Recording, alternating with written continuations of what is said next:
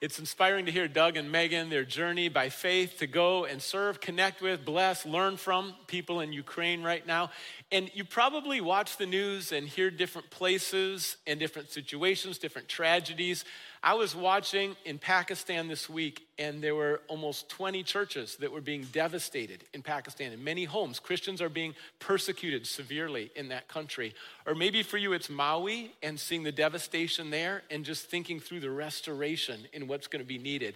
I want to encourage you that when we hear of these different situations, that we enter in, we engage, we continue to pray, and then also we give God access to our lives. And for some, it might mean going, like Doug and Megan, to Ukraine. Some in this room might go to Maui to help out, or some might even go to Pakistan. We've had a ministry there the last several years online and connected with a lot of people. However, God leads you, it could be to give, to go, to send, to mobilize other people, it could be to welcome people from those places. There's so many refugees that come in and really need love and hospitality. Just stay open to what God wants to do. We're the hands and feet of Jesus together in God's love for the nations. We want to be active in participating, and we're not taking the narrative that we're helpless and hopeless. We want to step up together and continue to do that. As the Lord leads us, God gives the vision, God gives the provision, and we're going to trust God and continue to pray for these dear brothers and sisters around the world.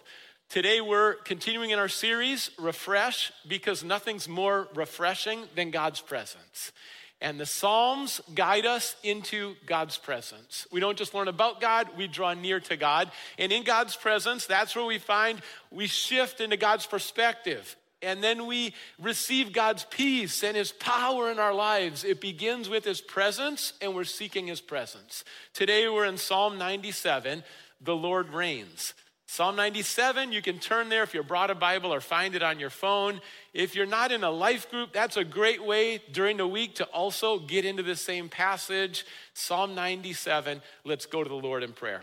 Father, we lift up people who are hurting today. God, we think of Ukraine and Pakistan and Maui, and so many are grieving.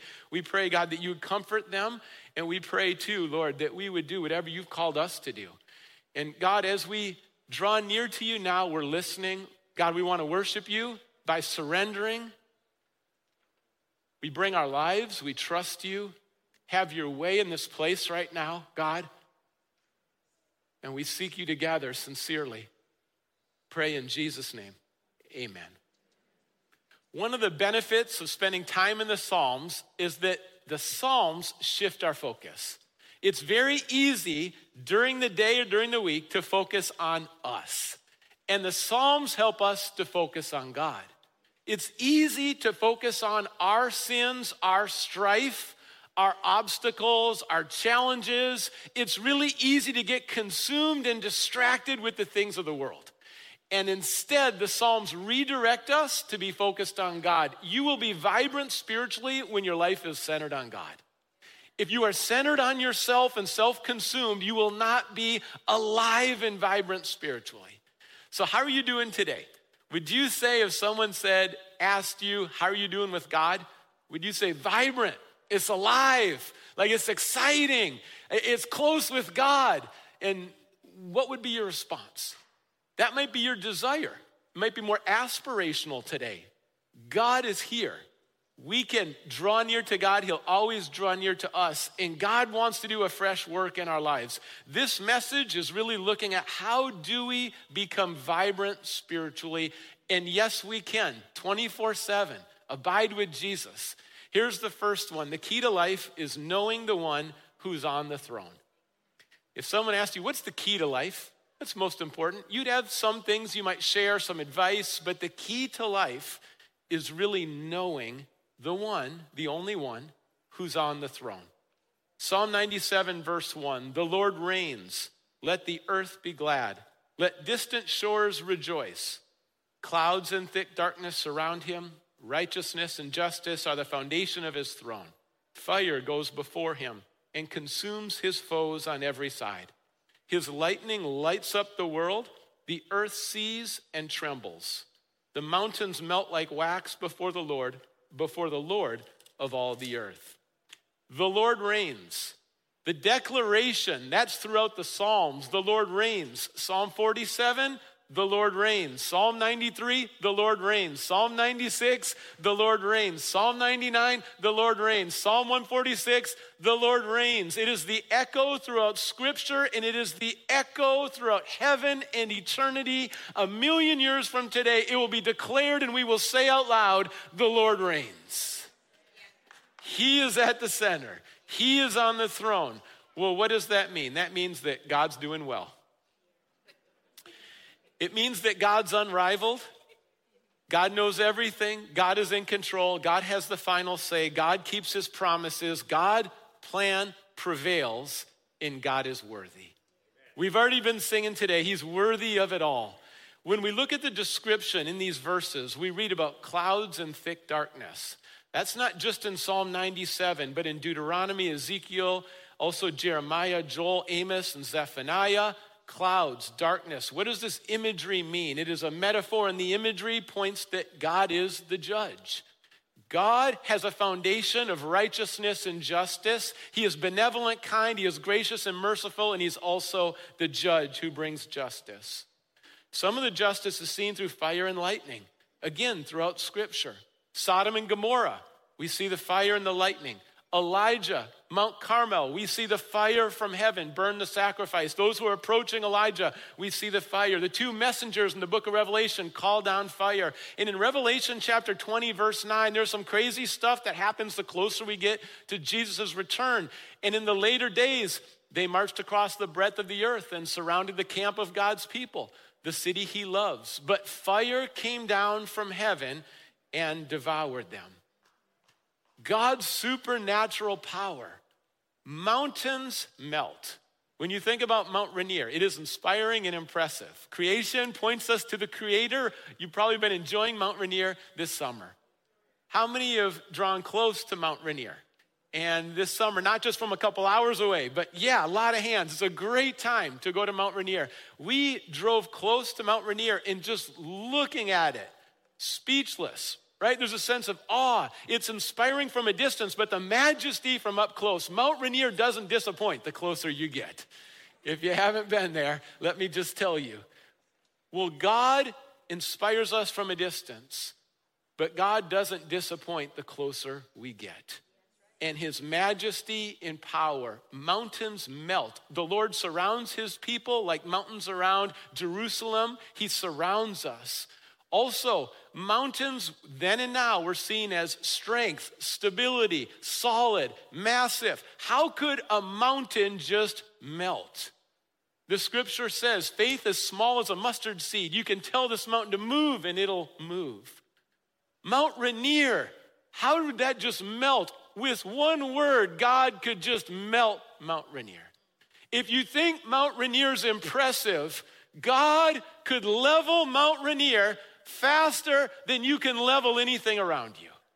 With one word, it points to his supernatural power and majesty. Will you say, How do we walk with the God who can melt and move mountains? And sometimes we walk too big. We're kind of full of ourselves. Our opinions, our agendas, our ego, our reputation, our appearance, we just walk around too big, like everything's centered around us. We're consumed with ourselves, drunk on ourselves in this culture, and so often we walk around with a big head like we know more than God. And God humbles us. Ecclesiastes chapter 5, verses 1 and 2. We looked at this at our prayer gathering. If you want to come to one of the prayer gatherings, Sunday here at 8, Monday here at noon, Thursday morning, Saturday online, there's a lot of prayer groups. This was our focus in prayer this week. Guard your steps when you go to the house of God. Go near to listen rather than to offer the sacrifice of fools who do not know what they are doing wrong. Do not be quick with your mouth. Do not be hasty in your heart to utter anything before God. God is in heaven and you are on earth.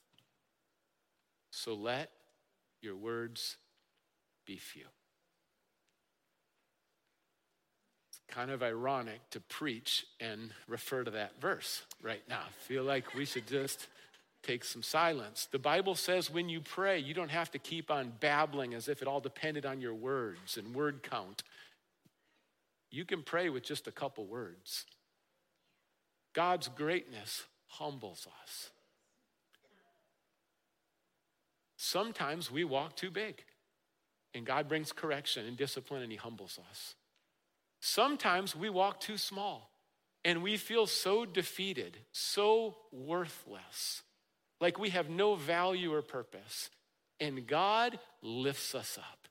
God reminds us that we are all wonderfully made. We are made in His image. None of us are an accident. God loves people from every nation, tribe, and tribe and tongue. You are gifted. You have a purpose. God is with you. God is for you. If God is for you, who can be against you? And God helps those who are too small to find their security and strength in God. None of us want to walk too big. None of us want to walk too small. We just walk together with God humbly, love mercy, love our neighbors, follow Jesus, abide with Him. That's what this psalm lays out and a fresh vision of God. Moses needed a fresh vision of God because first he was too big, and then he was too small, and then there was a voice, and the bush kept burning, and the voice was God's voice. God said, Take off your shoes, this is holy ground. And he said, His name is I am. I am. God always was, God always is, God is self sufficient, God is at the center. I am. He is the great I am. Isaiah had a vision of God. Holy, holy, holy. God couldn't be more perfect or pure or holy. And Isaiah just looked down and touched my lips. I'm a man of unclean lips in your presence. Mary had a vision of Jesus. He's risen. Her declaration that Jesus is risen. Stephen was being killed and he had a fresh vision of Jesus at the right hand of the Father. When you think about Peter, Peter talked about Jesus in a vision of Jesus' return. John, who wrote the book of Revelation, he looked forward and said, Jesus is going to return, a new heaven and new earth. He's going to rule and reign. He's the King of kings and the Lord of lords. All of these pictures in scripture that are revealed to us. Why? So that we will draw near with devotion and affection and give him praise because he's worthy. Let scripture stir your heart to know God. In so many languages, there's two words to know. In English, we just say to know. But in Spanish, solamente hablo un poco, pero a me, me gusta practicar. Uh, there's saber and conocer. I just said I don't know a lot of Spanish, but it's, it's, it's fun to practice. Uh, I know this there's conocer and saber. Conocer, some of you are like, was he speaking in tongues this Sunday? I, am just practicing Spanish up here, is what's going on. Uh, Conocer is to know about, but saber is to really know. You can know about God, and that's good. That's a starting point. Conocer. But this relationship with God's not a formula, and it's just not a bunch of principles. It's when you start to go beyond conocer and you know God. To know with saber is intimately, closely. This relationship. That's when your soul comes alive when you really know God. The Apostle Paul said, I want to know Christ and the power of his resurrection, share in the fellowship of his sufferings. Everything else in this world, it looks so bleak to me compared to knowing Christ. I would gladly give up my money, my job, my clothes, my house. I would give up anything to know Christ more. He's not just writing scripture like, oh, this might sound nice. It's the cry of his heart. It's the cry in the Psalms, like, I want to know God. That's where I come alive, in his presence. I want to abide with him. Well, it takes discernment because in every culture from then until now, there's false gods and there's the real God. And this is helpful in Psalm 97 because there's a contrast. Contrasts make it clear and the difference between all false gods and the real God. In verse 6, the heavens proclaim his righteousness, and all the peoples see his glory. All who worship images are put to shame. Those who boast in idols, worship him, all you gods. Zion hears and rejoices, and the villages of Judah are glad because of your judgments, O Lord. For you, O Lord, are the most high over all the earth. You are exalted far above all gods. False gods are no gods at all. They are a perception of a God. They are an illusion of a God. This is deception that they are real and that they are God. They, they are not God, they never will be God. And it's really important to know what the false gods are in the times we're living in. And as you read through the book of Jeremiah, I want to take some time to read chapter 10 because Jeremiah is a prophet who saw the people in the land going from the real God to all the idols in the land. And he would call them back with tears, and he would call them back, and there would be threats. And he would call them back, and he'd be beaten. And he just continued, even though there wasn't a lot of fruit, continued to tell people, Come home to the real God, your creator, your maker, the one who loves you, is faithful, keeps his covenant. Come home. And he's contrasting the false gods and the idols with the real God. Jeremiah chapter 10, starting in verse 3. For the customs of the peoples are worthless. They cut a tree out of the forest, and a craftsman shapes it with his chisel. They adorn it with silver and gold. They fasten it with hammer and nails, so it will not totter. If you're building something, that's not God. If you got to put some nails on something so it doesn't fall over, that's probably not going to be your God. But in that culture, that's what was happening. Their gods were falling over. They were trying to figure out how to hold them up. Like a scarecrow in a melon patch, their idols cannot speak. They must be carried because they cannot walk. Do not fear them. They can do no harm, nor can they do any good. No one is like you, O Lord. You are great, and your name is mighty in power. Who should not revere you, O King of the nations? This is your due. Among all the wise men of the nations and in all their kingdoms, there is no one like you. They are all senseless and foolish. They are taught by worthless wooden idols. Hammered silver is brought from Tarshish and gold from Uphaz. What the craftsman and goldsmith have made is then dressed in blue and purple, and all made by skilled workers. But the Lord is the true God. He is the living God, the eternal King. When he is angry, the earth trembles. The nations cannot endure his wrath. Tell them this these gods who did not make the heaven and the earth will perish from the earth and from under the heavens. But God made the earth by his power. He founded the world by his wisdom. He stretched out the heavens by his understanding. When he thunders, the waters in the heavens roar. He makes clouds rise from the ends of the earth. He sends lightning with rain and brings out the wind from his storehouses. Everyone is senseless and without knowledge. Every goldsmith is shamed by his idols. His images are a fraud, they have no breath in them. They are worthless, the objects of mockery. When judgment comes, they will perish. He who is the portion of Jacob is not like these, for he is the maker of all things, including Israel, the tribe of his inheritance. The Lord Almighty is his name. As you hear Jeremiah chapter 10, may we search our hearts. Say, God, is there anything in my life, someone or something, that I'm valuing right now as more important than you? Are there any idols in my heart that I'm chasing and worshiping and elevating above you, oh God, then I repent right now and I return to you to give you my loyalty and my devotion. I want to remove idols today to give you my praise that you would have your way in my life. And the sound in the room is just a smashing of idols, many invisible, but in our hearts, the worship that is honoring to the King of Kings and the Lord of Lords. The Lord reigns. He reigns above all idols, possessions, people, nations, the devil, demons. He reigns. There's superpowers that rise up, nations, military that rises up. Greece in, in biblical times, superpower, a couple hundred years. The Romans, uh, almost nine centuries. Right now, the US, God's given us a lot of influence and platform. Well, how long is that going to last? We don't know. We don't know. Nations rise and nations fall. One thing we do know is that the very best thing we could do is turn from our sin, humble ourselves, give God praise, and declare the Lord reigns. In our hearts and in our homes, the Lord reigns. In this church, the Lord reigns. And that this would resonate and renew and stir revival that the Lord reigns. If we don't repent, there's no revival. You can't hold on to idols and have an awesome revival. We return to God. That was the call in that generation. It's the call in our nation right now.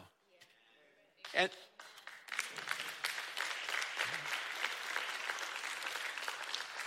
You know, the exclamation point here that you see in verse 7, it's a little bit of trash talking. You say, well, is there some trash talking in the Bible?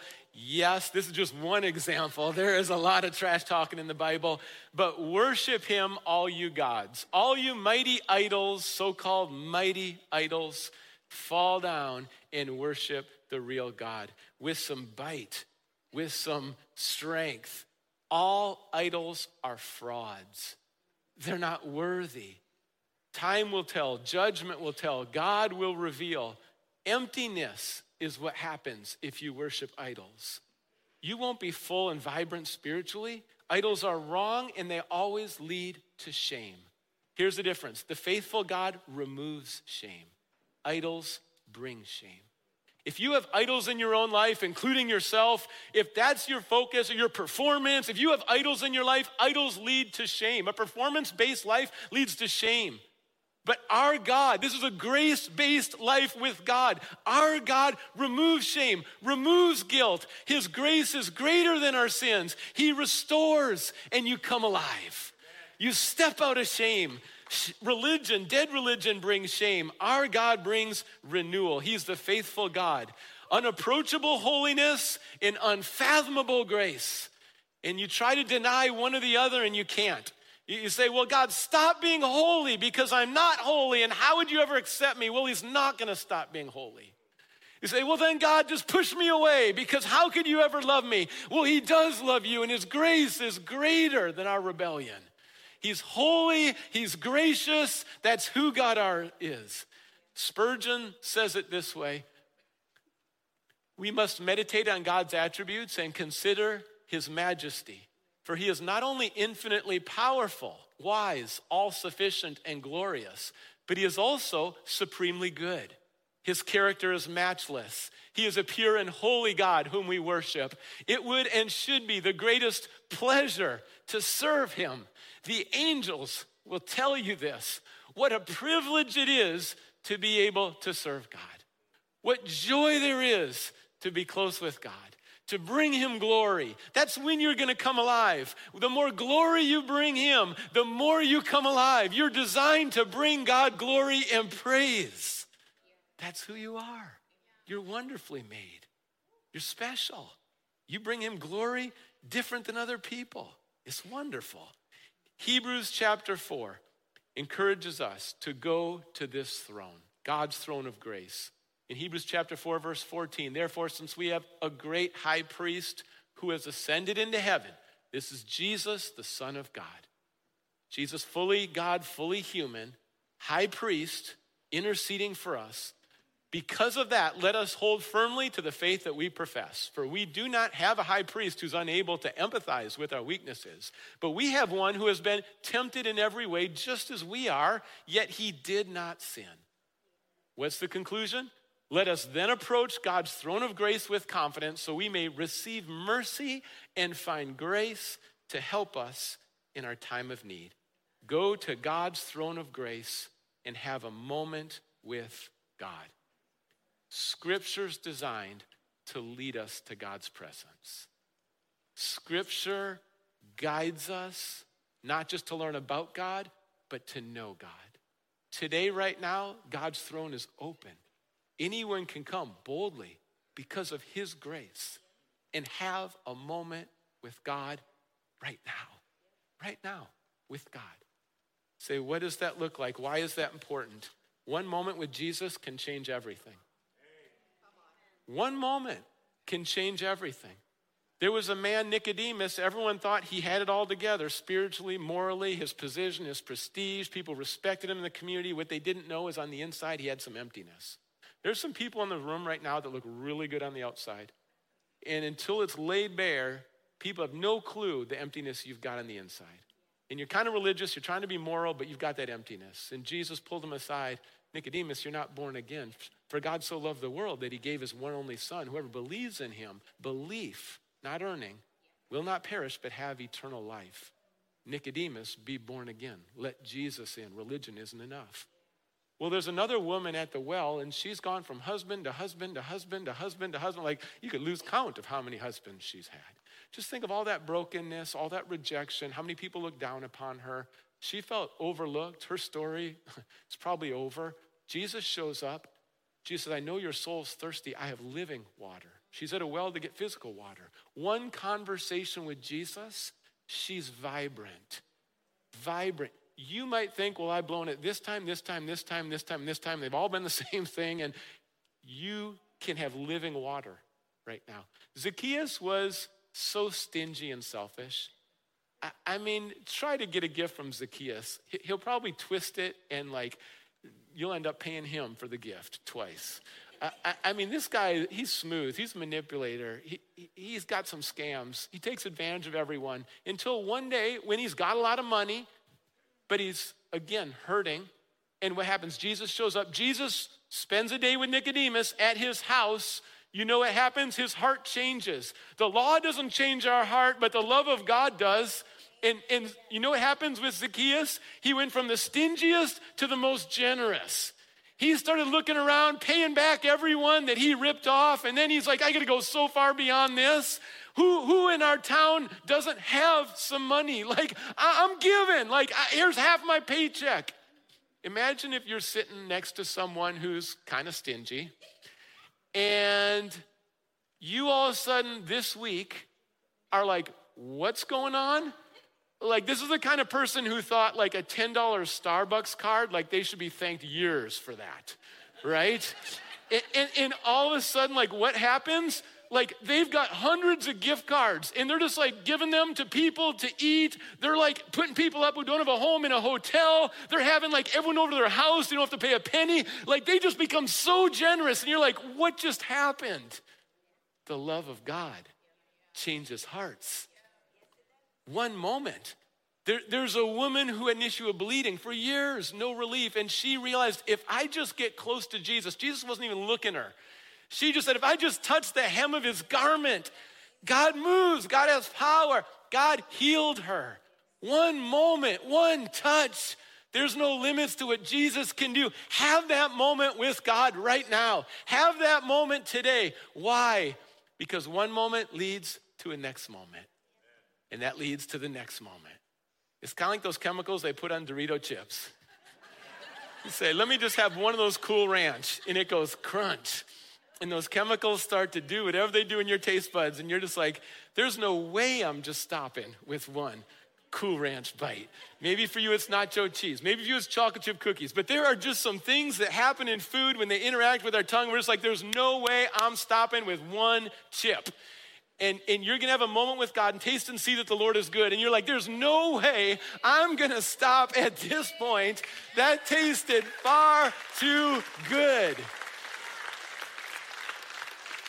and it becomes a habit and then it becomes a lifestyle and then pretty soon the people who know you well they're like you're getting up a little earlier. Like you your morning looks different. Your attitude's different. Like you talk different. Like you respond to me different. Like what is going on? And you look at the life of Jesus and what did he do? It was so good to be with the father that he would get away early in the morning quiet place, no people around, before all the needs and all the people and all the action and all the agendas and everyone who had a plan for his life. He only wanted one plan, and it was the Father's plan. And the only way that he would hear that plan and be faithful in that plan is to listen and enjoy the presence and go to the throne of his Father and connect with his Father. And as you look at the life of Jesus, it shifts the way we do the mornings. It shifts the way we do intimacy with God because you're like, that's exactly what I need. That's exactly where I need to be. That's exactly what's been missing in my life. Whether it's been shame or guilt, I've just stayed away. Whether it's been idols, I've stayed away. Whether it's excuses, I've stayed away. But the place that I really need to go to be fresh is in God's presence. That's where I need to be. That's where I need to go. And when you do that, God renews your life. And you wake up in the morning and after spending time with God, initially you're thinking, I've got to impress people. I've got to impress people. The way I do my work, the way I look, the way I talk, I sound intelligent, my solutions, I've got to impress people. And then when you spend time with God, you realize, I'm just here to bless people. I don't need to impress people. That's not my purpose. I'm here to bless people and your day is totally different, isn't it? God does that Uh, well, what's our response? This is how the psalm ends, starting in verse 10. Let those who love the Lord hate evil, for he guards the lives of his faithful ones and delivers them from the hand of the wicked. Light is shed upon the righteous and joy on the upright in heart. Rejoice in the Lord, you who are righteous, and praise his holy name. Move lies out of the way and let his gladness fill your soul. A theme in Psalm 97 his joy, rejoice, gladness, goodness, joy, gladness, goodness, rejoice. You can't miss it. Well, how does that work? You, you move the lies out of the way and you make room for God in your life. Because the Lord reigns, you don't have to have despair today. Because the Lord reigns, you don't have to worry today about anything. Nothing. Because the Lord reigns, you don't have to complain today. You don't have to try to over control today. You don't have to carry the weight of the world today. You don't have to be insecure in any way today because the Lord reigns. God wants to carry our burdens. God wants to free us from sin. God wants to bring in truth. God wants to relieve stress. God wants to comfort us when we mourn. God is the one who is the source of joy. God forgives. These are the works of God. The kingdom of God is about righteousness, peace, and joy in the Holy Spirit. Look at Romans chapter 14. The kingdom of God is not a matter of eating and drinking. Eating and drinking is a blessing, it feels good, do it every day, but that's not gonna bring a vibrant soul. It can't. Doritos can't. Stuck on Doritos. But of righteousness, peace, and joy in the Holy Spirit. We worship Father, Son, and Holy Spirit. The Holy Spirit is God. God dwells within you when you put your trust in Jesus. You have a relationship with the Holy Spirit. Well, what does that relationship look like? Isn't it interesting that the Holy Spirit comforts? Well, why does the Holy Spirit comfort? Because we get kind of down, don't we? Kind of downcast. Anyone? The Holy Spirit comforts. Well, the Holy Spirit convicts. Why does the Holy Spirit convict? Because we go wayward we got some bad attitudes. We got some sin in our lives. We need to grow. Holy Spirit convicts. The Holy Spirit communicates. Why? Because we need to hear from God. Well, what else? The Holy Spirit guides. Why? Because we get lost, we get confused. Sometimes we're not sure which way to go. Life's kind of perplexing. The Holy Spirit guides. Well, the Holy Spirit empowers. Why? Because we're human and weak. We get tired. We get hungry, like we just run out of strength. Our tank is on empty. People emotionally exhaust us. Like we just have a lot of situations where it's like, we need your power, God. Isn't it interesting when you step back? It's almost like everything we need is exactly what the Holy Spirit gives us every day. It almost looks like a plan, doesn't it? It, it almost looks like God made us in such a way that we intimately, fully, and desperately need the Holy Spirit in our marriages, our family life, our job, and our attitude, and how we handle money. It almost looks like we need God's Spirit right now. Right now. The church was dead until Pentecost. Well, what does the Holy Spirit do? Guides us into truth, align with Jesus. What are the lies? The world will tell you that you're at the center. Nothing is more important than you. The truth of the word says that God is at the center and you are loved and blessed by God, but life isn't going to work well if you're at the center. Put God at the center and actually lay down your life. Well, the world says you earn and achieve, and it's through performance. The word says your identity is in God's grace. That's where your identity is. The world says hoard and you'll be happy. Just get bigger and more of everything you like, and the more you get, and the more you acquire, and the more you purchase, the happier you're going to be. Well, the word says generosity is where the greatest joy is, not hoarding. The world says play it safe, just be comfortable. All that really matters is that you stay comfortable until you get to heaven. Just play it safe, be comfortable. And God's word says risk it all for his glory and the gospel. Do you see the difference between the world and the word? And the world comes into the church, and the church is kind of drunk on the message of the world and not sure if we want to go with the word or the world. Go with the word. Go with the word. Remove the lies.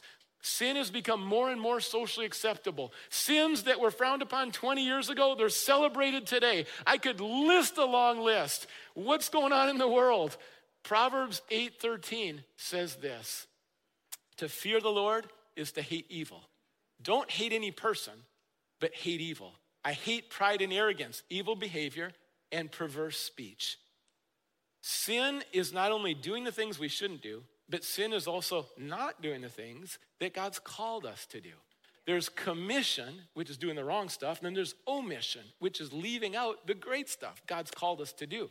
I think sometimes the church in America is like a sleeping giant, and we're just stepping into a small fraction of the opportunities and resources and capabilities that God has given to us. And it isn't easy to settle for less than what God offers.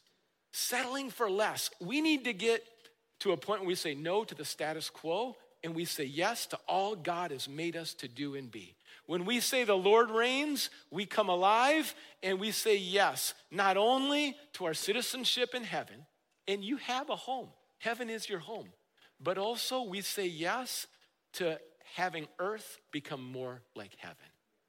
When we pray the Lord's Prayer, may it be done on earth as it is in heaven, when we pray that, from the Lord's Prayer, what we're saying is that God, we acknowledge you've made us a room full of priests and ambassadors. And part of our calling is the inheritance that's coming eternally. But part of it, God, is that you've called us to make earth more like heaven today. Great purpose. Don't shrink it. You know, savor this closeness with God. That's Psalm 97. The Lord reigns, savor this closeness. Our kids were in Iowa this summer and they just savored. They savored Dairy Queen several times. they, they savored car races, they savored the water park, they savored the mini bikes in, in the grass in Iowa, in the Midwest, the grass fields. They savored grandpa's, grandma's pancakes. Like they were just savoring different things. They know when they go to Iowa, we're gonna start savoring these things. Stay in that same mode in your relationship with God. Just start to savor God's presence, God's blessings, start to thank Him, and then savor when other people start to get close to Jesus. Real simple, because life gets complicated. Amen?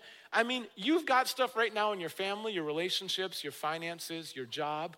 You got complicated stuff all around you. And, and I'm not denying that it's complicated. You got all sorts of complicated stuff. But in this psalm, it reminds us also of the simplicity we need that life is about drawing close to Jesus and then celebrating and being a part of other people drawing close to Jesus. When, when I was in my 20s and I was fighting for my life for a year, and there were many years in the recovery during that time, when you don't have health in your 20s, like that brings you to God. And, and I was either gonna reject God or, or I'm gonna listen to God. And I started to spend time in the Bible and read it and underline it and memorize it and read it and look at Jesus and his life and like what is life all about and what's my purpose and what's my identity and where's my life going and all these major questions in my 20s. And so what I came from that is I'm gonna abide with Jesus. And then as I study the life of Jesus and I look, I see that he's all about evangelism and discipleship. He's all about leading people to God and helping them grow in their faith. And I never thought I'd be a pastor. Like, this is just in the other years, like, as a pastor, obviously, I, I get to do that more in terms of hours. But for all of us, we want to live and love and lead like Jesus. And one of the lies that gets removed is that you can't or shouldn't or won't with evangelism and discipleship. And for whatever reason, you're distracted, whatever reason, the joy and the gladness in life is in changed lives. And it's when God is changing lives. God has invited you to be a part, to bless people locally and globally. There's this guy who sent me a text this week. His name's Brian. I was there. Brian came and know the Lord. You know, I baptized Brian. Now Brian is growing. Brian is living like Jesus in so many ways. This picture here, this is Brian sending me a text with these pictures. He led this man to Jesus and then also baptized him this week. And it was the first person that Brian's been able to baptize. And I'm saying there's more joy in that picture than there is water in the pool. And all of Brian's emojis showed it in the text. How is Brian so alive? Because he's seeing God move and change other people's lives. Don't settle for less than abiding with Jesus. The Lord reigns. And then go to his throne of grace, receive his mercy today, align with heaven, step into that purpose and passion. There's no limits to what God can do. And God is going to do remarkable things in you and through you for his glory. He's going to fill your soul and make it vibrant. Let's pray. God, thank you for the gift of your love and your presence. We worship you, Father, Son, and Holy Spirit. I pray, God, for each person in this room, for a deep relationship with the Holy Spirit. Sensitivity, trust, closeness, reassurance, conviction, empowering. God, we can't do it on principles and effort. We need your presence. There's refreshment in your presence. God, be glorified today. Just have your way. As you reflect on this message, the Lord reigns. What's your fill in the blank? Because the Lord reigns, what's your next step? Is it to put your trust in Jesus right now as your Savior or be baptized? I was talking to someone that said they want to be baptized. Is it to go to Ukraine? Is it to go to Maui? Is it to serve your neighbor? Is it to get in the life group? Because God reigns, what's your fill in the blank? Is it to forgive someone? Because God reigns, how are you going to respond today? What is God saying to you today? Because the Lord reigns, now you fill in that blank. That's your worship. That's your step of faith. That's your takeaway. The fact is, the Lord does reign. That doesn't change. And because Jesus is the same yesterday and today and forever, we respond. Because the Lord reigns, now you fill in that blank. Not the person next to you, is for you. What is it?